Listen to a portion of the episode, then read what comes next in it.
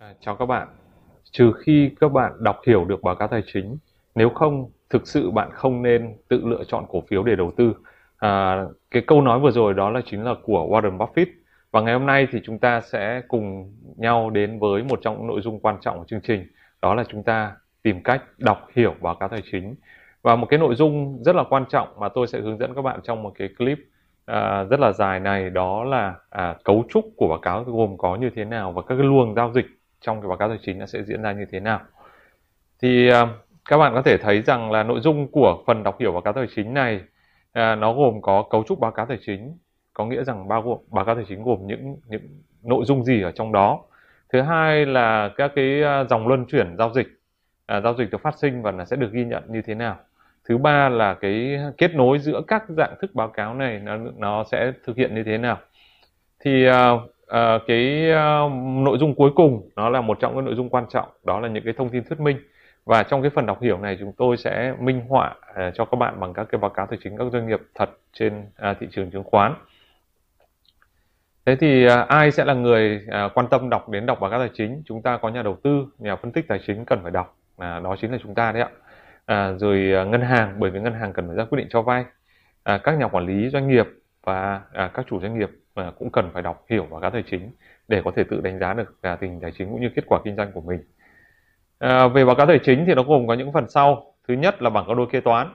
À, chúng ta sẽ hiểu bảng cân đối kế toán như thế nào. À, thứ hai là báo cáo kết quả kinh doanh. Thứ ba là báo cáo lưu chuyển tiền tệ và cuối cùng là tất cả những cái thông tin trên trên bảng cân đối kế toán, báo cáo kinh doanh và báo cáo lưu chuyển tiền tệ sẽ được chi tiết hóa trong phần thuyết minh báo cáo tài chính.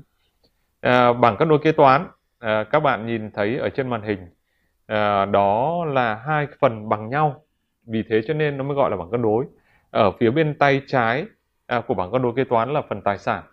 À, tài sản có nghĩa rằng là doanh nghiệp cần đầu tư vào các cái tài sản để sử dụng tài sản đó à, tạo ra các hoạt động sản xuất kinh doanh và sinh lợi à, cho doanh nghiệp. À, phần phía trên của tài sản đó là tài sản ngắn hạn. À, các bạn thấy tài sản ngắn hạn gồm có tiền ừ, phải thu hàng tồn kho à, những cái tài sản ngắn hạn khác phía dưới là tài sản dài hạn gồm có những khoản đầu tư à, tài sản cố định gồm tài sản cố định hữu hình tài sản cố định vô hình và tài sản cố định thuê tài chính các cái khoản đầu tư xây dựng các khoản đầu tư dài hạn đầu tư vào công ty liên doanh liên kết và cả những cái dạng tài sản như là các cái khoản chi phí đã được hoãn lại chưa ghi nhận hay là các cái dạng tài sản đặc biệt như lợi thế thương mại nó nằm ở phần tài sản dài hạn này và chúng ta hình dung rằng là tài sản dài hạn nó giống như cái năng suất hay là cái công suất mà doanh nghiệp đầu tư vào từ đó thì dựa trên cái công suất đó thì nó tạo ra kết quả kinh doanh tức là kết quả à, tạo ra doanh thu. Tôi có thể lấy ví dụ như thế này để mọi người hình dung cái à, cái công suất của tài sản dài hạn để tạo ra à, kết quả kinh doanh. Là nếu như một nhà máy của bạn à, xây dựng thì có khả năng đáp ứng à, sản xuất cho thị trường công suất tối đa là à, 100.000 sản phẩm. Nhưng nếu như à, thị trường có nhu cầu là 200.000 sản phẩm thì à, một trong những cách các bạn muốn đáp ứng nhu cầu thị trường đó là bạn xây thêm một nhà máy nữa. Có nghĩa rằng là bạn đầu tư thêm vào tài sản dài hạn. Thì từ đó cái công suất tạo ra cái sản phẩm nó tăng lên và nó tạo ra kết quả kinh doanh tăng thêm. Tuy nhiên thì cái tài sản dài hạn là công suất tạo ra à, kết quả kinh doanh à, thì doanh nghiệp cần gì? Doanh nghiệp cần cái tài sản ngắn hạn. Tài sản ngắn hạn hay là à, các cái phần gọi người ta gọi là vốn lưu động. Tài sản ngắn hạn là gì? Bạn cần tiền để trả lương bạn cần tiền để trả tiền điện tiền nước tiền vận hành bạn là cần tiền để cho khách hàng của bạn là chiếm dụng vốn tức là dưới dạng khoản phải thu khách hàng hay là cần tiền để đầu tư vàng tồn kho. Và tất cả cái khoản này nó được quay vòng một cách à, liên tục và nó tạo ra kết quả kinh doanh. Thì đấy là là phần tài sản trên bảng cân đối kế toán. Nội dung thứ hai ở đây đó là à, phần bên phải bảng cân đối. Phần bên phải bảng cân đối này thì chúng ta thấy rằng là tương ứng với tài sản thì có nguồn vốn và hai phần này bằng nhau cho nên gọi là bảng cân đối kế toán thì chúng ta thấy rằng là bên phải gồm có nợ phải trả vốn chủ sở hữu có nghĩa rằng để tài trợ cho toàn bộ cái tài sản để doanh nghiệp hoạt động. Thì một là doanh nghiệp bỏ tiền túi của mình ra tức là các cổ đông góp vốn vào dưới dạng gọi là vốn chủ sở hữu. Hai là họ đi vay. Đấy, tức là dưới dạng có khoản nợ phải trả. Đúng không ạ? Và hai phần này nó cân bằng nhau và chúng ta thấy rằng là bảng cân đối kế toán nó có một đặc tính nó là phản ánh các con số ở một thời điểm tức là một ngày nhất định thôi. Ví dụ ngày 31 tháng 12 năm 2020 hay là năm x gì nào đó thì chúng ta thấy rằng là nó mang tính thời điểm. Và nó phản ánh cái gì? Nó phản ánh cái tình trạng tài chính của doanh nghiệp ở một thời điểm à, nhất định. Và chúng ta thấy rằng là nếu như đầu tư vào tài sản ngắn hạn để quay vòng thì người ta gọi là OPEX OPEX là operating expenditure tức là các cái khoản chi phí để các cái khoản phí mà chúng ta đầu tư vào à, chúng ta để quay vòng vốn. À, đầu tư vào tài sản hạn gọi là capex capital expenditure là đầu tư vào năng lực sản xuất kinh doanh và công suất sản xuất kinh doanh tạo ra kết quả kinh doanh như tôi vừa mới chia sẻ. Thế còn ở bên phải à, thì chúng ta thấy rằng phần nguồn vốn gồm có nợ và vốn. À, trong tiếng Anh gọi là debt và equity. Và chúng ta có chỉ số D và E là chỉ số cực kỳ quan trọng. Tức nó phản ánh cái cấu trúc vốn của doanh nghiệp mà trong các phần tiếp theo chúng ta sẽ có những cái bài toán để phân tích và tính toán cấu trúc vốn và thế nào được coi là cấu trúc vốn tối ưu.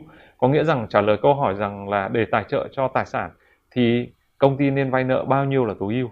Và cái cấu trúc vốn này người còn người ta còn gọi là đòn bẩy tài chính. Đấy, đấy là những cái mà chúng ta có thể nhìn nhận à, trên bảng cân đối kế toán của doanh nghiệp. À, đây là mẫu bảng cân đối kế toán của một công ty à, trên sàn, đó là công ty à, Vinamilk tại ngày 31 tháng 12 năm 20 x nào đó. À, chúng ta thấy rằng là đây, đây là bên à, trái bằng ngắn đối thì gồm có tài sản, tài sản ngắn hạn, à, tiền tương đương tiền, à, rồi hàng tồn kho, các tài sản lưu động khác vân vân. Tài sản dài hạn thì gồm phải thu dài hạn, tài sản cố định, à, các khoản đầu tư cũng như là các khoản tài sản dài hạn khác. Đấy và nó phản ánh cái con số tại hai ngày ngày đầu năm và ngày cuối năm Đấy. và nó phản ánh tình trạng tài chính cho cho hai thời điểm mà của một là giai đoạn tức là thời điểm đầu và thời điểm kết thúc của một giai đoạn. À, tương ứng với thế thì bên phải và cân đối nó phải cho con số cân nhau. Và chúng ta thấy rằng là ở thời điểm 31 tháng 12 năm 20x và 20x à, trừ 1 thì hai cái con số tổng cộng tài sản và tổng cộng nguồn vốn nó phải bằng nhau. Phần nguồn vốn gồm có nợ phải trả và vốn chủ. Đấy. Nợ phải trả thì có nợ ngắn hạn nợ dài hạn. Đấy, có nghĩa rằng là chúng ta có thể chiếm dụng vốn ngắn hạn à, của nhà cung cấp hoặc chúng ta đi vay ngân hàng ngắn hạn hoặc là chúng ta vay ngân hàng dài hạn.